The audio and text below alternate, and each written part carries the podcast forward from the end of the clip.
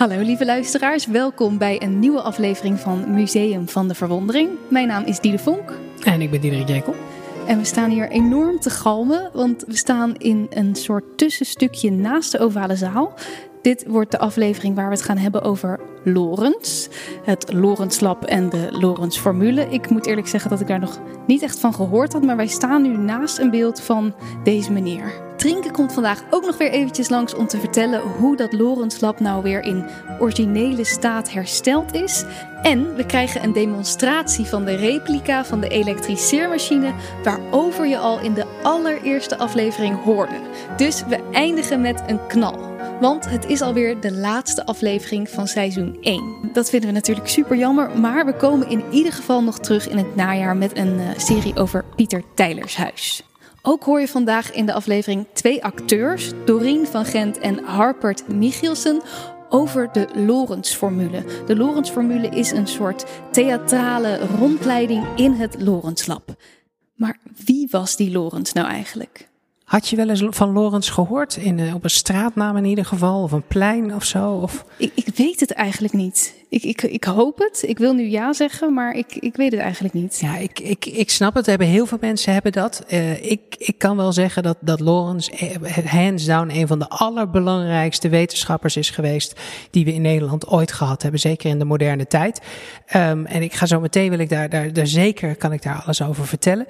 Uh, maar misschien heel even leuk om waarom we in dit galmende gedeelte staan. Um, dit is dus uh, eigenlijk een soort tussenstukje voordat je ook begint aan de, de, de rondleiding over, over Lorenz. De ovale zaal is aan de andere kant. En uh, Van Marem, de, de, de eerste conservator, die had hier ook een, een laboratorium. En eigenlijk al die tijd is het wel of een laboratorium geweest of net een wat andere functie. Maar hier heeft Lorenz 19 jaar lang tot zijn dood uh, gewerkt. En hele belangrijke dingen voor Nederland gedaan. Dit standbeeld wat hier staat, het is een buste van Lorenz, uh, ongeveer life size lijkt het. En je ziet al dat hij op wat oudere leeftijd is. Het standbeeld is volgens mij van 1926, een jaar nadat hij zijn gouden doctoraat kreeg. Dus dat hij 50 jaar daarvoor uh, gepromoveerd was. Dus hier moet hij in de, in de 70 zijn geweest. En ik vind, en dat heb ik al vaker uh, gezegd, dat uh, iedereen in Nederland zo ongeveer wel vijf voetballers kan noemen. Uh, ook al hou je niet van voetbal, maar bijna niemand kan vijf wetenschappers noemen. Lorenz zou iedereen in Nederland moeten noemen. En daarom vind ik het heel erg vet dat we in ieder geval één aflevering eventjes ook goed en uitgebreid zo iemand in het zonnetje kunnen zetten. Ja, jij mag hem helemaal de hemel in gaan prijzen. Ik ga hem helemaal op voetstuk plaatsen, absoluut. Okay. Top. Uh, laten we naar zijn uh, laboratorium gaan en dan uh, kan je me vast nog meer vertellen wat hij daar allemaal deed. Yes. Oké, okay, we staan in het laboratorium. Ik had me toch iets anders voorgesteld bij een laboratorium. Het lijkt een soort huis eigenlijk, toch? Ja, dit, dit zou dan de werkkamer van Lorenz zelf zijn. En ze hebben zo goed mogelijk geprobeerd om het na te bouwen. Het heeft negen kamers in totaal. Um, en hoe precies dat nagebouwd is en al het gedoe, dat weet ik niet precies. Maar het leuke is, Trinken komt straks en die uh, kan ons daar veel meer over vertellen, want die uh, weet daar alles van. Lorenz, um, en ik wil heel eventjes zeggen dat ik dit, dit hele verhaal, wat ik nu zo ga vertellen, uh, niet had kunnen maken zonder uh, het werk van, van Abel Streefland en, en iedereen van de mensen hier in Tijlers. Want het is ook wel even goed om te benoemen. Ik vertel natuurlijk de verhalen van de, de mensen hier ook natuurlijk. Dus ik wil wel heel eventjes de schijnwerpers op hen richten en ik vertel wat ik mooi vond en vet vind van ja. wat zij gevonden hebben. Precies. Maar Lorenz zelf, daar ben ik al mijn, mijn hele uh, natuurkundige leven heel erg groot fan van. En voordat ik inhoudelijk ga vertellen wat hij dan precies heeft gedaan, wil ik eerst vertellen wat hij voor de mensen betekend heeft. Hoe zij het ervoeren toen hij op 9 februari 1928 uh, zijn begrafenis er was. Mm-hmm. In heel Haarlem was het een drukte van belang. Je zag overal mensen, auto's, alles door elkaar heen. Het is echt ongewoon druk. De vlaggen hangen halfstok op de allerbelangrijkste gebouwen van Haarlem. En alle straatlantaarns zijn bedekt met donkere lappen stof. En als je door alle straten kijkt, dan zie je dat hele ketens van mensen, vier, vijf, zes man dik, staan ze allemaal aan beide kanten van de straat te wachten. Straat naar straat naar straat. En ze vormen een erehaag. En als rond half twaalf alle klokken van de stad gaan luiden, gaat de begrafenisstoet op weg. En je moet je zo voorstellen: iemand is overleden. Iemand die zo ongelooflijk belangrijk is dat je door heel Nederland de telegraaflijnen drie minuten lang niet kunt gebruiken. Drie minuten lang is het in heel Nederland stil. De Universiteit Leiden, waar Lorenz lang voor gewerkt had, besteedt er natuurlijk allerlei aandacht aan. In de Eerste Kamer wordt een speech gehouden en de Tweede Kamer, ja, die kan niet aan het werk. Omdat alle ministers op dat moment in diepe rouw in Haarlem verzameld zijn. Zelfs de Volkenbond in Genève besteedt in haar zitting die dag aandacht aan het overlijden van Hendrik Antoon Lorens. Het is een bescheiden kist die op een koets wordt vervoerd en daarachter een groot rijtuig met een enorme zee aan bloemen. Die de mensen, ondanks dat gevraagd werd, hey, doe het niet, het, het is niet nodig, hebben ze dat en masse en grote getalen wel gedaan. En een rijtuig na rijtuig volgt. Vijf Nobelprijswinnaars, waaronder tweevoudig winnares Marie Curie en iemand die zijn eigen Nobelprijs net zeven jaar daarvoor had gekregen, ene Albert Einstein, die speciaal overgekomen was om zijn vriend een laatste eer te bewijzen. En niet alleen was het een vriend voor Einstein, maar ook volgens hem de grootste en beste mens die hij ooit ontmoette. Een levend kunstwerk ook in het kleine. Een lichtend voorbeeld, niet alleen voor de huidige generatie, maar ook voor de volgende. Dat waren zijn woorden. En volgens de belangrijkste biograaf van Einstein, Pais, was Lorenz het enige vaderfiguur in het leven van Einstein geweest. Toen Lorenz aan Einstein vroeg in 1911 om zijn post in Leiden over te nemen, zodat hij zelf naar Tylers kon gaan, als hoogleraar daar, heeft Einstein bedankt omdat hij het iets onuitsprekelijk beklemmends zou hebben gevonden om de leerstoel van iemand over te nemen waarbij hij zichzelf geestelijk minderwaardig achtte. Dat is wat Einstein zei over zijn grote held. Wow, maar wacht even. Dit was dus wel echt een bizar groot figuur. Dit was een bizar groot figuur. Dit was dus de held van Albert Einstein en eigenlijk van de hele wetenschappelijke wereld. En dus ook politiek gezien. Ja. Dat dus van Haarlem, de universiteit, het land, helemaal tot aan de Volkenbond, iedereen erbij stilstaat. Elke dag, de laatste twee weken, totdat Lorenz stierf, stond op de voorpagina hoe het gesteld was met de gezondheid van de zieke heer Lorenz. Iedereen was daarmee bezig. Maar hoe kan het dan dat wij er dan nu, of ja, misschien moet ik voor mezelf spreken, maar dat er dan toch zo weinig mensen nog van af weten? Ja, dat is, dat, is een, uh, ja, dat is een hele goede vraag. Kijk, wat het idee voor de natuurkunde was voor veel mensen vrij abstract misschien. Maar uh, wat ik zo, zo ga vertellen, wat die betekend heeft voor, voor Nederland. Ik, ik denk dat als er nu iemand luistert uit Dronten, Almere of Lelystad. Dankzij Lorens in grote mate hebben ze Flevoland. Oh. De afsluitdijk komt uiteindelijk door de berekeningen van Lorens dat hij uh, gestart kon worden in die tijd. Um, dus het is, ik, ik vind het ook verbijsterend dat mensen hem niet meer kennen. Wat ik denk ik het interessant vind van Lorenz is dat het hele idee van, van de Tyler Stichting, dat je kunst en wetenschap bij elkaar brengt, dat je uh, je zorgen moet maken om, om de andere mensen in Nederland, dat je bekommert om de mensen die het minder makkelijk hebben, dat kwam allemaal samen juist in die Lorenz. Einstein bewonderde namelijk hem om zijn persoonlijkheid en zijn wiskundige kracht en creativiteit. Andersom vond Lorenz overigens Einstein weer geweldig, omdat hij uh, het heerlijk vond hoe recalcitrant Einstein tegen alles in kon gaan en, en wetenschappelijke onrust kon stoken. Um, Einstein uh, Florens sprak ook heel erg goed zijn talen en was een heel erg vriendelijk mens. Dus hij was voorzitter van enkele van de grootste conferenties en kon moeiteloos overschakelen in alle talen.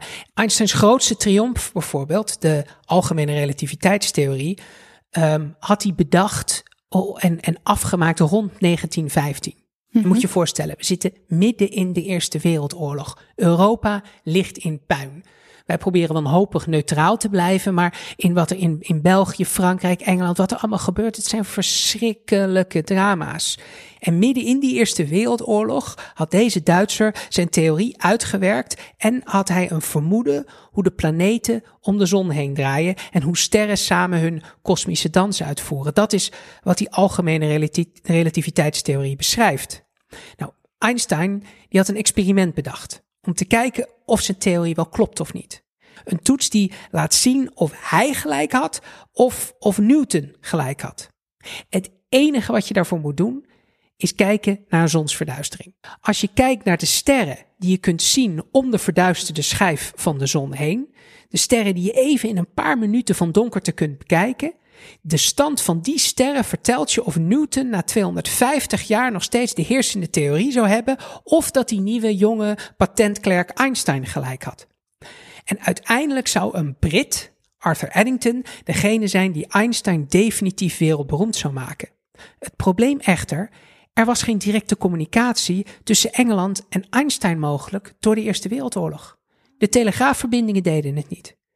En door de veel talen sprekende, natuurkundig briljant zijnde en uiterst amabele Lorenz was dat contact wel mogelijk. Hij bemiddelde de hele tijd tussen Duitse wetenschappers en de rest van de wereld. Op het moment dat de Duitse wetenschappers allerlei uh, rare pamfletten aan het ondertekenen waren en, en dat dat nogal veel gedoe opleverde bij de geallieerden, probeerde Lorenz kosten wat kost nog die wetenschap bij elkaar te brengen en mogelijk te maken. En uiteindelijk zou het allerbelangrijkste telegram uit Einsteins leven, waarin staat dat hij gelijk had en de algemene relativiteitstheorie experimenteel de test had doorstaan met die zonsverduistering, dat zou van Lorentz zelf afkomen. Drinken is er weer bij. Heel erg fijn. Je was er al bij onze allereerste aflevering en nou ben je er weer bij de laatste. Ja, jij kan ons iets meer vertellen nog over Lorentz en vooral dit lab hier. Het laboratorium um, is teruggebracht in oude staat en, en dat kun je op heel veel manieren kun je dat interpreteren. Want deze plek waar we staan, waar dit laboratorium staat, dat is al sinds 1791 de plek waar Tylers Museum een laboratorium had. Maar dat was niet dit gebouw. Dus er was Ooit waren er oude gebouwtjes, die waren bij elkaar getrokken. En Van Marem is daar dan heel uh, trots op dat hij een apart laboratorium heeft. Dus niet meer in die ovale zaal, maar een echte plek waar hij beter proeven kan doen. Um, op een zeker moment is dat gebouw natuurlijk helemaal uit de tijd. En dan wordt er een nieuw laboratorium hier neergezet in 1884. En dat gebouw, dat wordt vernieuwd als Lorenz hier komt als directeur. Dus uh, in 1911 is dat zo'n beetje klaar. Nou, wat we hebben gedaan is hier teruggaan naar de tijd waarin het voor het laatst echt een laboratorium was en helemaal modern, state of the art. En het um, lab van Van Marem destijds, dus heel lang daarvoor, die huis, dat was wel een bijzonder iets, toch? Ja, wat ik zelf daar nou weer spannend aan vind, is dat het eigenlijk heel lang een beetje onzeker was voor, voor mensen die hier werkt. Dus uh, tientallen jaren terug. Waar zat dat lab nou precies? Nou, via via hoorde ik van een bevriende wetenschapshistoricus. Die had een link gevonden in een tijdschrift waarin 1791 staat. Een laboratorium is in gebruik genomen voor scheikunde en natuurkundeproeven. Uh, en dat zat vast aan het fundatiehuis. En dat is het woonhuis van Pieter Tijler wat we nu Pieter Tijlers huis noemen. Mm hey, en dan krijg je een locatie. Nou, en tegelijkertijd, ik was hier net komen werken, werd er hier uh, gerenoveerd hè, om dit hier weer helemaal goed te krijgen. En in de grond werd immens veel kwik gevonden. En toen dacht ik al, even los van dat artikel, bingo. dit is een heel waarschijnlijke plek voor een laboratorium, want in de 18e eeuw, 19e eeuw, maar zeker in die vroege tijd, men was gek op kwik. De gezondheidseffecten waren minder duidelijk. En het is een vloeistof, het is metaal. Je kunt er prachtige proeven mee doen. Uh, het, het, geleidt elektriciteit. Het is super, super handig. Maar niet zo gezond. Uh, en toen we dat hadden gevonden en dan samen met dat artikel, dan weet je gewoon, dit is echt de plek. Dus nu weten we het zeker. Het is zo grappig dat er dus eigenlijk in de tijd van Lorenz dus ook niet foto's van zijn of hoe het eruit zag. Is toch gek eigenlijk voor iemand die zo beroemd is dat, dat de begrafenis zo me, episch meeslepend was en dat we eigenlijk gewoon uh, geen ik ben aan het werk foto uh, ja. hebben hier. Nee, je zou bijna kunnen denken dat dat blijkbaar voor hem ook niet heel belangrijk was om zichzelf te vestigen. Kijk, van, van, van zijn tijdgenoot en, en op een bepaalde manier natuurlijk ook, ja, rivaal, mag, eh, Kamerling Onnes in Leiden, die kreeg een enorm onderzoekslab en die liet zich daar heel graag fotograferen.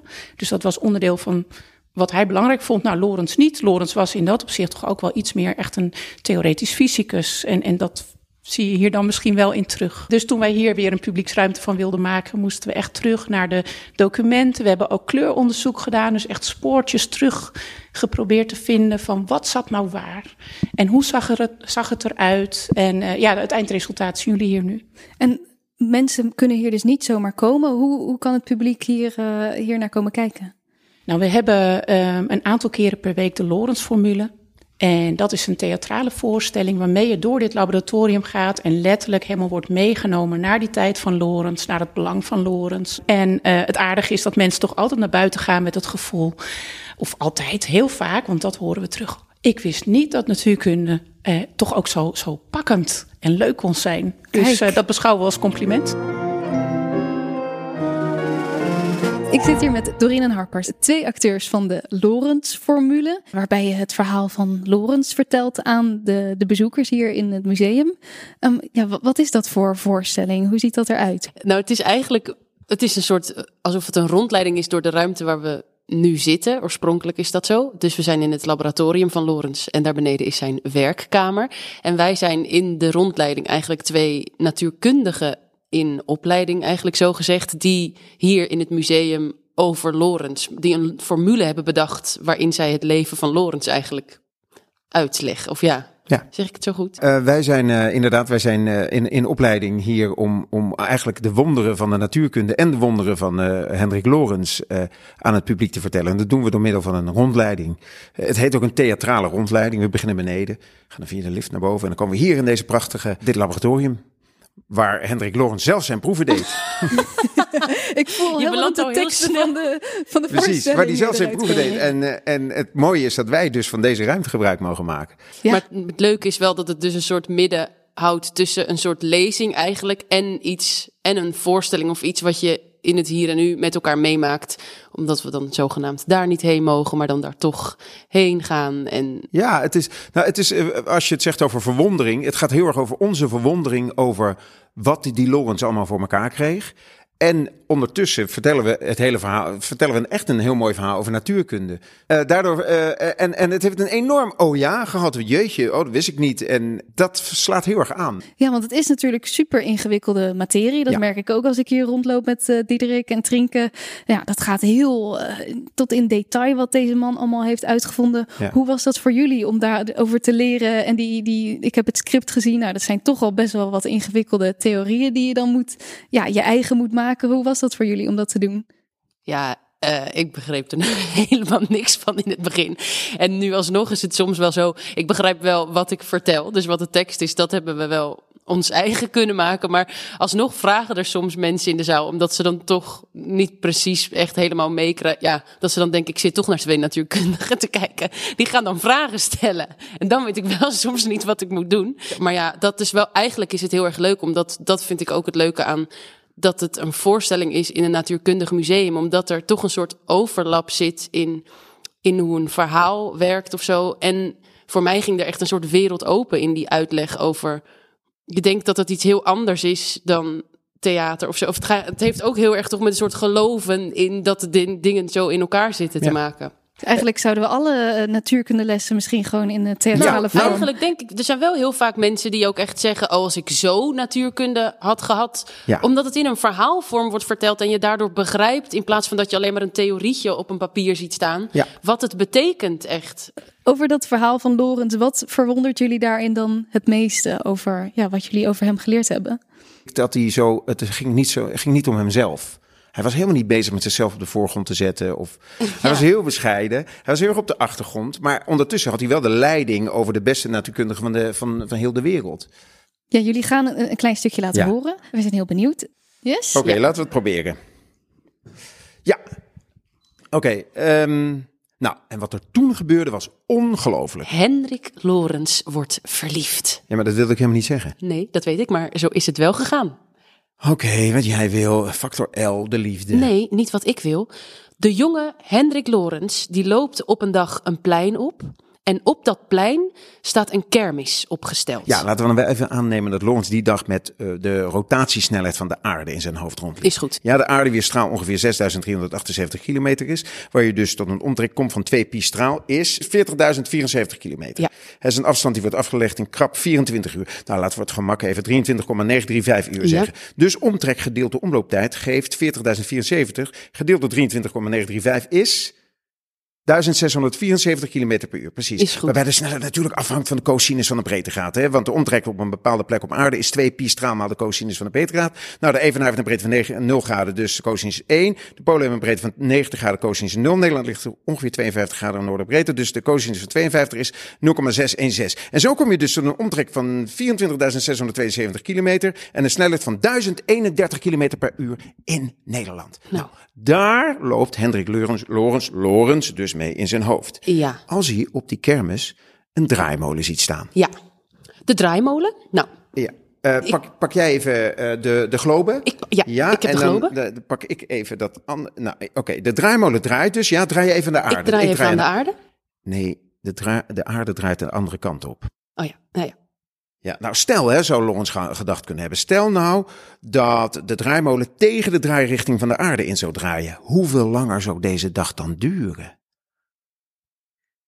Is dat de jonge Hendrik Lorens op 23-jarige leeftijd een kaartje koopt bij de kermisklant en tussen de kleine kinderen in die draaimolen gaat zitten. Ja. En dan stel ik me het liefste voor dat hij op een paard gaat zitten. Hè? Waarop hij steeds dieper en dieper in gedachten verzonken niet alleen maar rondjes draait, maar ook nog eens op en neer gaat. En op en neer gaat. Terwijl hij de diameter van die draaimolen inschat en de omlooptijd berekent. En de breedte van de plek waar zijn paard aan die, met die buis op en neer en op en, neer. En op dat moment komt ook de dan 18-jarige Aletta Catharina Keizer het desbetreffende plein opgelopen.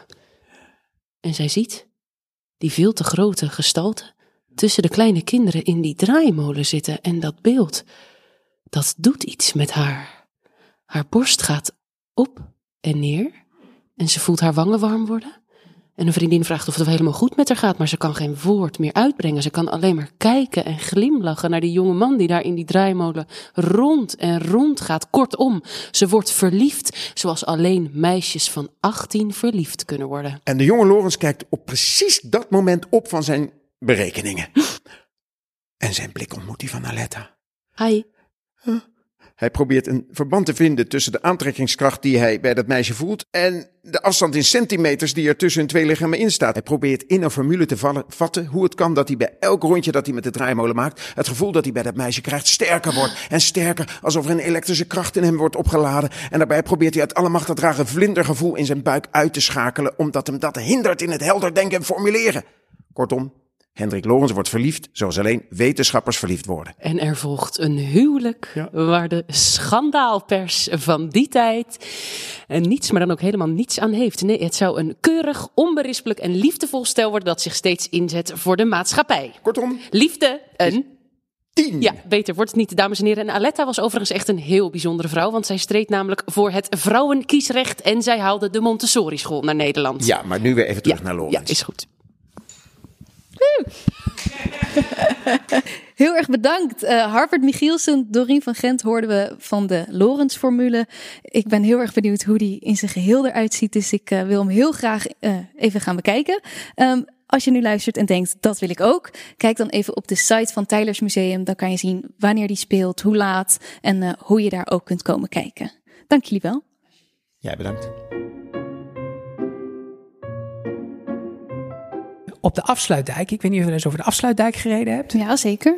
Dan kom je op een gegeven moment, als je bijna bij Friesland bent, zie je daar grote sluizen staan. En dat zijn de Lorenz-sluizen. Oh, Aan de andere kant staan geloof ik de Stevinsluizen. Ook een belangrijke Nederlander. Die gooide weer ballen van de kerk af. Heel ander verhaal. maar, oké. Nou, heel interessant verhaal. Maar daar, daar moeten we het een andere keer over hebben. We hebben het nu over Lorens. Het is niet geheel onlogisch dat die Lorenz-sluizen aan de Friese kant zitten. Want het waren de precisieberekeningen van Lorentz, die daar echt jarenlang mee bezig is geweest, die het afsluiten van de Zuiderzee mogelijk heeft gemaakt. En dat was echt mega belangrijk. En voor de mensen die denken, Zuiderzee, wat is dat? Waar nu het IJsselmeer ligt, Dat was voor de afsluitdijk geen afgesloten meer, maar een zee, de, de Zuiderzee.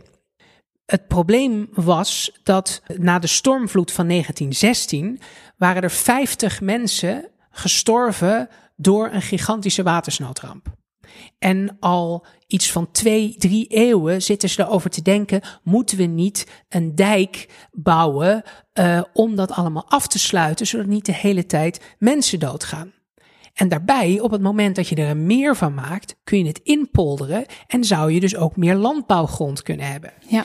En precies in 1916, na de dood van die 50 mensen met die watersnoodramp en het feit dat de Eerste Wereldoorlog ervoor gezorgd had dat mensen in Nederland niet meer te eten hadden, dachten ze: oké, dit is klaar, hier moeten we wat aan doen. moet je dus voorstellen, hè? midden in de Eerste Wereldoorlog gaan mensen dus tegen elkaar zeggen: dit is het moment dat we moeten investeren. Ja. Dit is het moment dat we juist nu het zwaar is, het beter moeten gaan maken voor de toekomst. Ik denk dat we daar vandaag de dag nog best wel eens wat van kunnen leren. Dat je grote projecten op gaat zetten. En dat hebben ze dus uh, ge, gedaan. Cornelis Lely, dat is degene die erover ging, bekend van Lelystad. Um, nou ja, andersom, Lelystad is natuurlijk bekend van, van Lely. En Lely was de, de ingenieur die dat, dat door de, de Kamer heen wilde loodsen. En uiteindelijk twijfelde men heel erg, want men dacht, je moet je zo voorstellen, uh, je kan daar uh, een kaart zien van, van hoe het eruit zag, de, de, de Zuiderzee en wat er afgesloten was in die rode lijn daarboven, dat is de afsluitdijk. Ja, dus voor de luisteraar beeld je even in, uh, Flevoland is er nog niet en er is daar een, een, een Zuiderzee. En nou, de, de afsluitdijk die zit daar natuurlijk aan de bovenkant. Precies. En dan kan je misschien wel voorstellen, stel je voor dat je een zuidwesterwind hebt. Dus die komt van schuin uh, af en die gaat zo richting Friesland waait hij. Dus van Zeeland naar Friesland. Mhm. Wat er dan gebeurt is dat die hele hoeveelheid water van de Zuiderzee... of op het moment dat er een afsluitdijk ligt, het IJsselmeer... helemaal omhoog gestuurd wordt richting Friesland. Ja. Normaal zou je hebben dat er geen dijk is en dan stroomt dat water gewoon uit het Zuiderzee, richting de Waddenzee. Ja. Maar nu wordt het allemaal richting Friesland geduwd. Ah. Dus die Friesen zeiden, ja hallo, het is allemaal wel leuk als je dat afsluit, maar wat gaat er met ons gebeuren? Komen wij nu juist met veel meer watersnoodrampen uh, uh, te maken? Ja. Nou, toen zei Lely, ah het zal wel meevallen. En toen zeiden ze mensen bij de regering van, nou, misschien moet je dat ietsje beter uitzoeken dan, oh, het zal wel meevallen. Nou, en toen dacht Lely, oké, ik ga een commissie starten. We zoeken daar die leuke wetenschapper bij, Lorenz, en die moet die commissie leiden. Lorenz kwam er al vrij snel achter dat er veel te weinig kennis was. Die is jarenlang aan het werk geweest, heeft een gigantisch model gemaakt met alle waterstanden, allerlei stromingen. Die heeft weer gekoppeld aan eb en vloed. Het is een adembenemend ingewikkeld model, is er jarenlang mee bezig geweest en heeft uiteindelijk dus kunnen berekenen en laten zien dat het op een veilige manier zou kunnen. En heeft dus ook die loop mede bepaald van die afsluitdijk. Dus het is het werk geweest van Lorenz wat ervoor gezorgd heeft dat uiteindelijk men accepteerde: oké, we kunnen dit gaan doen en hieraan gaan beginnen. En dus Goed, je weet natuurlijk nooit of het niet op een later moment alsnog gebeurd was als Lorenz er niet geweest was. Mm -hmm. Maar je kunt wel zeggen tegen de mensen in de stripheldenbuurt in Almere, zonder Lorenz geen huis en tuin in de stripheldenbuurt van Almere.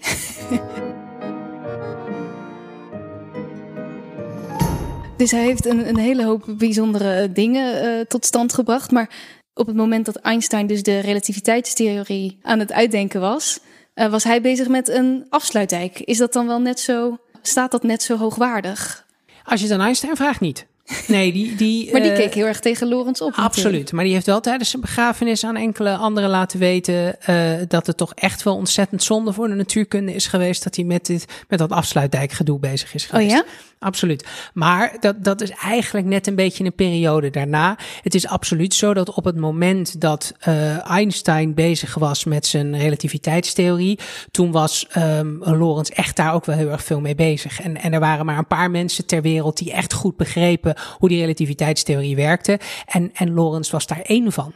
En dat is super knap, want, want Lorenz, ja, wat zo mooi is, Lorenz zie je dat hij echt met één been nog in de oude natuurkunde staat en, en één been in de nieuwe natuurkunde. Hij is absoluut briljant op elke mogelijke manier. Maar je ziet toch dat die net wat jongere generaties, zoals Einstein of zo, die durven al wat meer grote stappen te zetten in de moderne, rare natuurkunde zoals we die vandaag de dag kennen. Ah, maar, maar, want, want wat is dan die oude uh, uh, natuurkunde? Ja, het verschil tussen de klassieke en de moderne natuurkunde. Poh, hoe vat je dat samen? Eigenlijk dacht men een beetje rond de, de wisseling van de. En ik ga echt proberen om, om het samen te vatten hoe ik het zie. En, en ik hoop niet dat ik de, de werkelijkheid te veel uh, geweld aan doe. Maar eigenlijk dacht men een beetje aan het begin van de 20e eeuw, dachten veel natuurkundigen, het is wel een beetje uitgedachte natuurkunde. We uh, weten alles wel. We weten zo. alles wel. We, eigenlijk hebben we alle natuurwetten wel te pakken. En al die natuurwetten die waren intrinsiek eeuwig voorspelbaar. Er zat iets in die natuurwetten wat, wat heel erg deterministisch en, en helder was en duidelijk. Het is intuïtief ook de meest makkelijke natuurkunde eigenlijk. Maar op een gegeven moment kwam men daarachter dat de natuur veel raarder in elkaar zit dan dat je eigenlijk met uh, de beste fantasie bij elkaar zou kunnen verzinnen. Dus het hele idee van uh, dat een, een klok altijd even snel tikt, dus dat een seconde altijd in principe een seconde duurt. En dat bedoel ik niet dat een klok niet fout kan lopen, maar ik bedoel dat een seconde dat dat een vaste maat is of zo. Mm -hmm. Of dat een meter altijd een meter lang is. Uh, bleek dankzij Einstein helemaal niet meer te kloppen.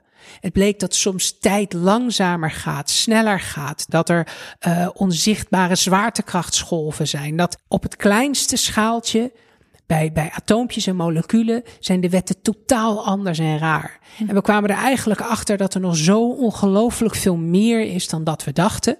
Dat is allemaal gebeurd een beetje in die periode. En daarin is Lorenz enorm belangrijk geweest. Dus hij is de voorzitter geweest van een aantal conferenties, de Solvay-conferenties bijvoorbeeld, waarin die hele kwantummechanica, de wetten van het kleine, uh, uitgedacht werden. En dat is volledig tegenintuïtief. En er werd enorm gestreden, 10, 20, 30 jaar lang, om, om dat een beetje uit te werken. En, en gevochten tussen al die natuurkundigen van, hè, hoe kan de natuur zo raar in elkaar zitten?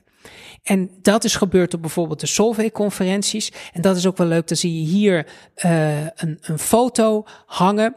Een, een soort groepsportret. Ja. En dan zie je daar een, uh, een 29 mensen op staan. En dit zijn 19 Nobelprijswinnaars op één foto. Oh my god. Dit is de, als je de topspelers van elk voetbalteam ever bij elkaar zou brengen, van een hele generatie, en zet ze op één foto, dan, dan heb je dit voor de wetenschap. Ja, wat voor gesprekken zullen zij gevoerd hebben? Ja, het waren denk ik heel erg een combinatie tussen, tussen heel erg filosofisch nadenken over wat betekent het en gesprekken over waar brengt de wiskunde ons naartoe. En hier zie je in het midden, zie je Hendrik Anton Lorentz zitten.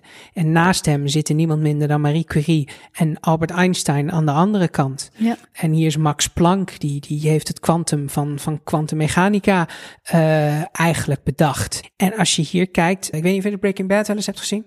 Zeker, ja. Breaking Bad, de Walter White noemde zichzelf Heisenberg. Ja. Nou, die staat hier.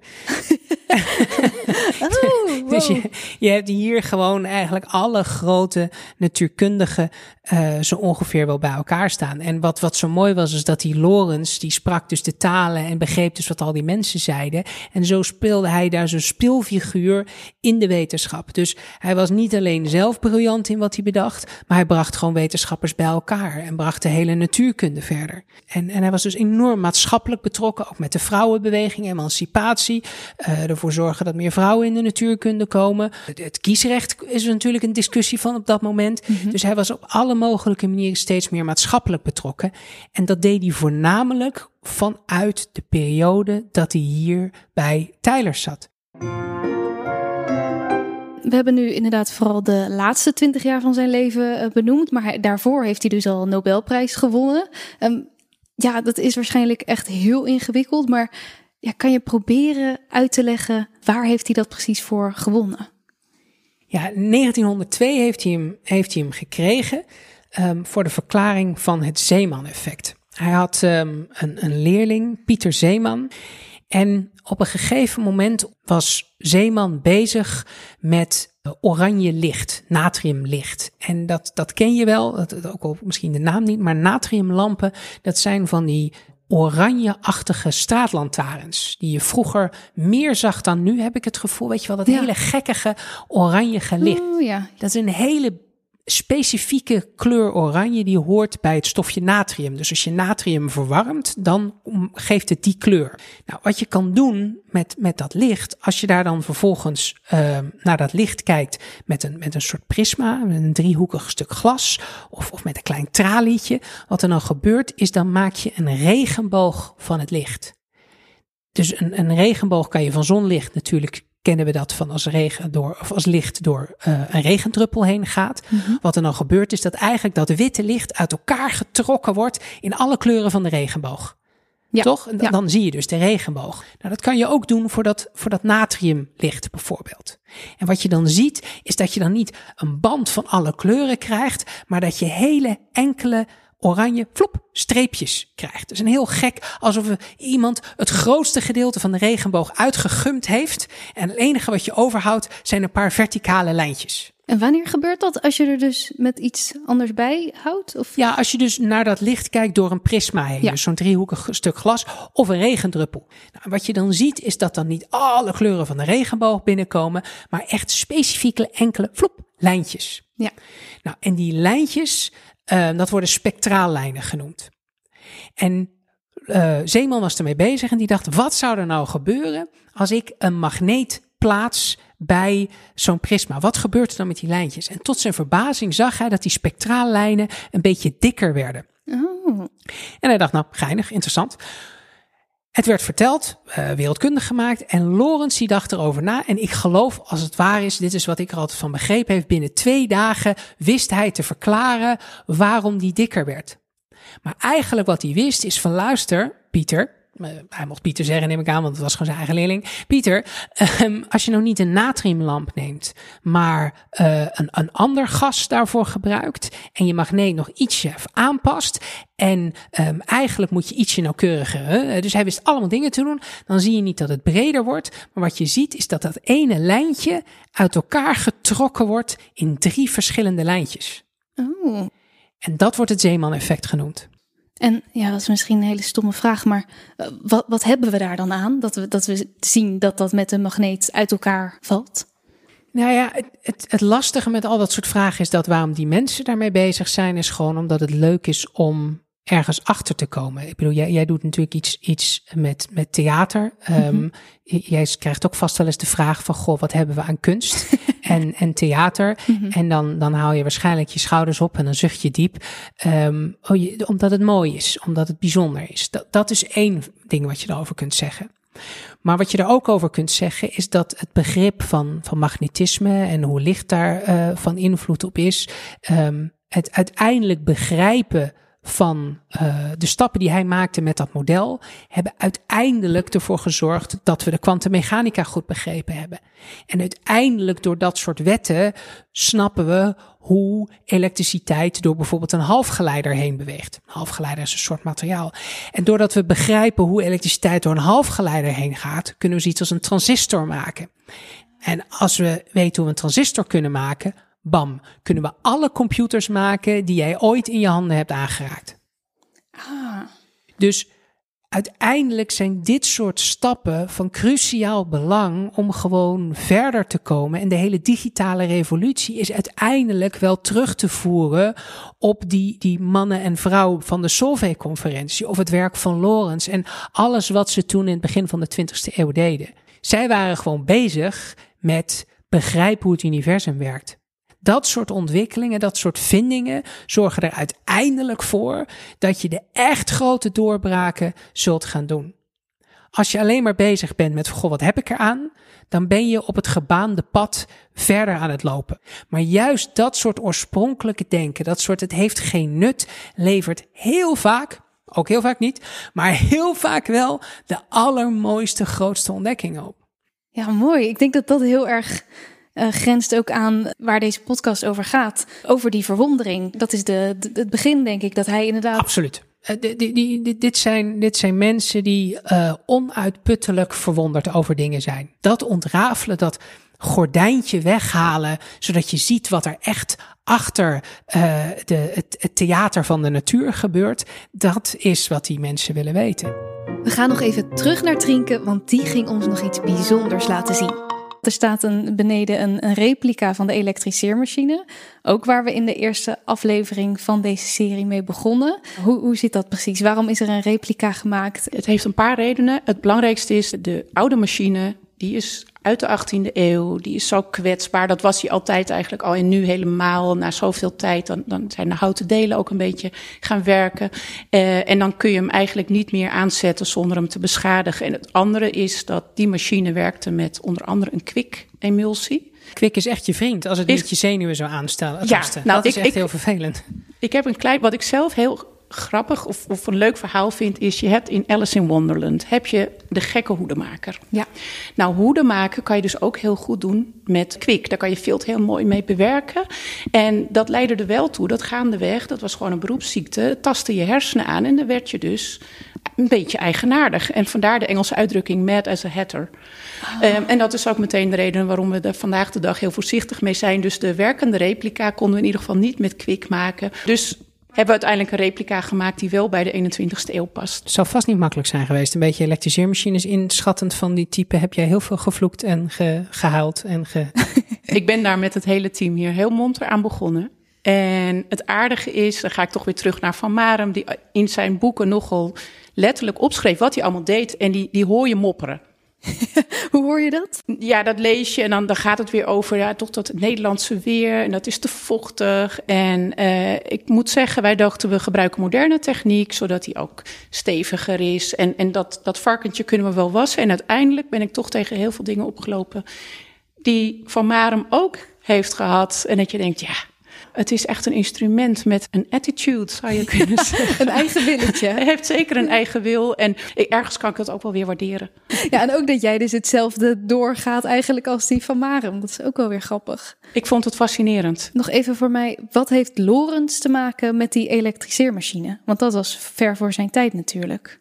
Wat Van Marem en Lorenz met elkaar verbindt, is elektriciteit. Elektriciteit is in die eeuw echt het wetenschappelijk onderwerp. Je krijgt beheersing daarvan, begrip daarvan. En je ziet ook dat dat hele onderzoek omvat. Dus waar Van Marem nog zit op statische elektriciteit, bliksem, hè, die categorie, zie je dat veranderen naar batterijen, stromende elektriciteit. hey, interactie tussen, tussen elektriciteit en magnetisme. Het is allemaal met elkaar gekoppeld. En daar aan het eind zie je dan ook weer Lorentz, net voordat echt de kwantummechanica de volgende stap is. dus dus uh, zij hebben ook wel echt een soort natuurlijk verband met elkaar vanuit die, uh, dat onderwerp. Ja.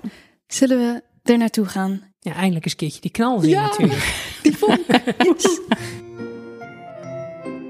Oké, we staan bij de replica, die nog steeds enorm is eigenlijk. Voordat uh, mensen, als ze de eerste aflevering geluisterd hebben, is dat misschien wel honderd weken geleden. Uh, of, of net de vorige dag, omdat ze een bintje zijn. Moet je vooral ook doen. Maar het, het zijn dus, dus twee ronde, uh, platte kunststof schijven van ongeveer een centimeter dik. En wat is het, 1,50 meter doorsneden ongeveer? 1,64 meter als het goed is. En dan uiteindelijk aan het einde kom je, zie je de twee kleine bolletjes die ongeveer een centimeter of 10, 15 van elkaar afstaan. En daartussen gaat dan neem ik aan de bliksem komen, of niet? Ja, dat klopt. Dat klopt helemaal. Um, je moet dus draaien om die schijven in beweging te krijgen. Ze gaan dan door die kussens heen en dan krijg je opbouw van lading, zodat je langzaam maar zeker naar die bliksem toe kunt. Ja, en, en wij krijgen hem dus nu ook te zien, toch? Zal ik wat arbeid? Ja, ja Diederik, ga jij bij de hendel staan? Ik vind het best wel een beetje spannend eigenlijk. Uh, het enige is, hij maakt een flinke knal. Dus uh, als je het doet, dan uh, hou je oren vast. Oké, okay, ja? daar gaan we.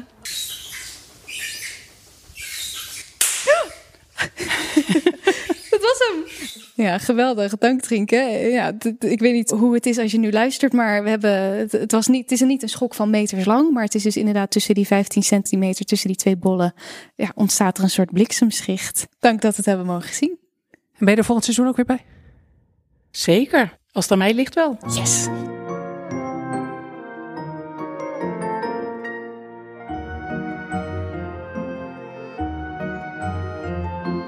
Het is de laatste aflevering van uh, nou, het eerste seizoen in ieder geval. We komen in ieder geval terug met de opening van Pieter Tijlers huis, zo in het najaar.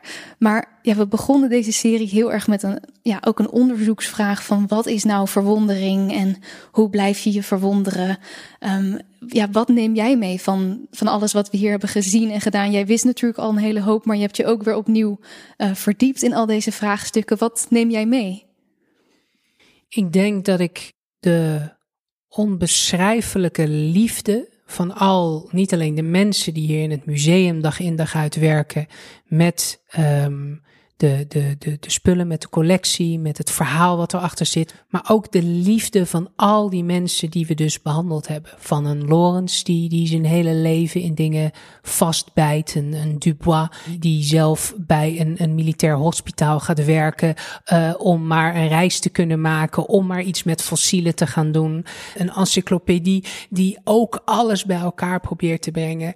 Dat alles wat we gezien hebben, al die mensen waren bezig met een soort goed doen en een, en een verlichtingsideaal. En wat zo ontzettend treurig is, vind ik, de, de laatste jaren, is dat ik steeds vaker met een enorme minachting de opmerking, oh jij probeert te deugen, uh, steeds vaker voorbij zie komen. En ik snap ergens wel wat ze bedoelen, want als je dat alleen voor de, voor de bühne doet, van oh kijk, mij is verantwoord zijn of zo, ja, dan, dan snap ik wel dat dat iets heel erg onechts heeft. Maar ik ken deugen eigenlijk alleen zoals mijn oma me dat geleerd heeft. Die zei altijd, het beste wat je kunt doen, jongen, is, is gewoon goed deugen. Dat je gewoon je best doet om een goed mens te zijn. Dat je je best doet om te zorgen voor je omgeving. En als je dan kijkt naar de idealen van, van de Tyler Stichting, dat, dat kennis uiteindelijk ervoor zorgt dat mensen hun eigen geluk kunnen ontplooien. Dat mensen van alle standen en rangen meer mee kunnen doen. En als je kijkt hoe belangrijk dat vandaag de dag is, hoe actueel het nu is.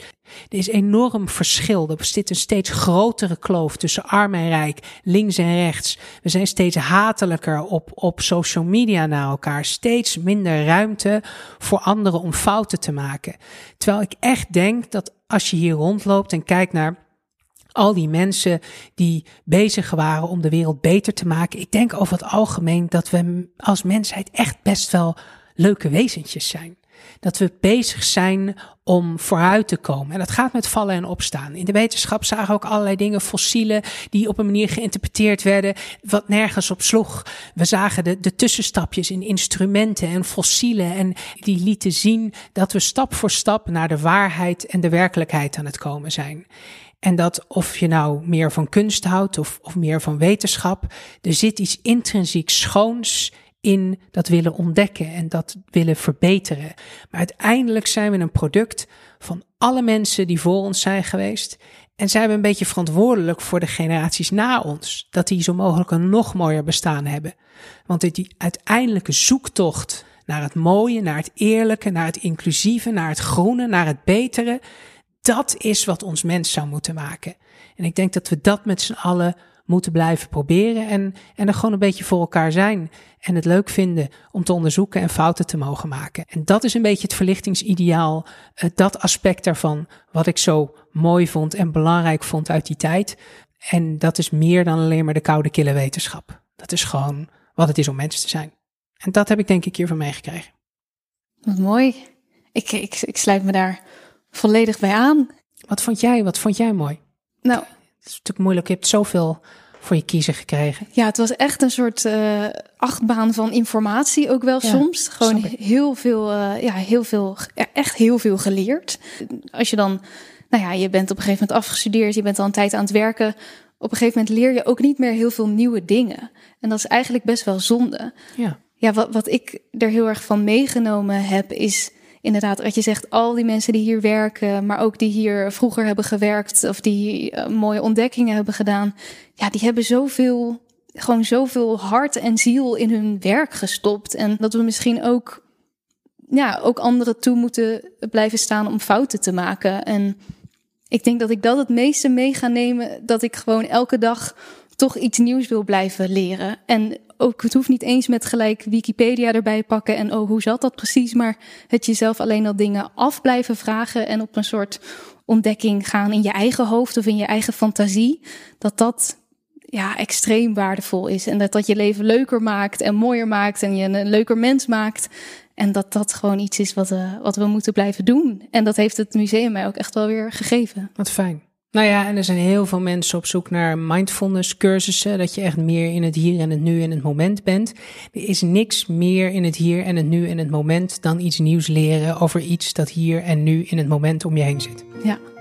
Ja, ik vind het heel jammer dat we, hem, eh, dat we het eerste seizoen alweer afronden. Het is echt voorbij gevlogen. Mocht u dit nou heel erg leuk vinden, stuur een mailtje naar het Museum met het verzoek. Er moeten meer seizoenen gemaakt worden.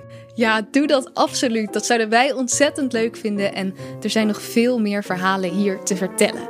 En abonneer je ondertussen even op de podcast. Dan merk je vanzelf wanneer we weer terug zijn dit najaar met de serie over Pieter Tijlers huis. Nogmaals een enorme dank voor alle mensen die hier werken in Tylers Museum. Voor en achter de schermen. Zonder wie wij deze podcast absoluut niet hadden kunnen maken. Heel erg veel dank Diederik voor al je kennis en het enthousiasme waarmee je dit bent aangegaan. En jij natuurlijk bedankt luisteraar dat je het aandurfde met ons mee te gaan op dit avontuur.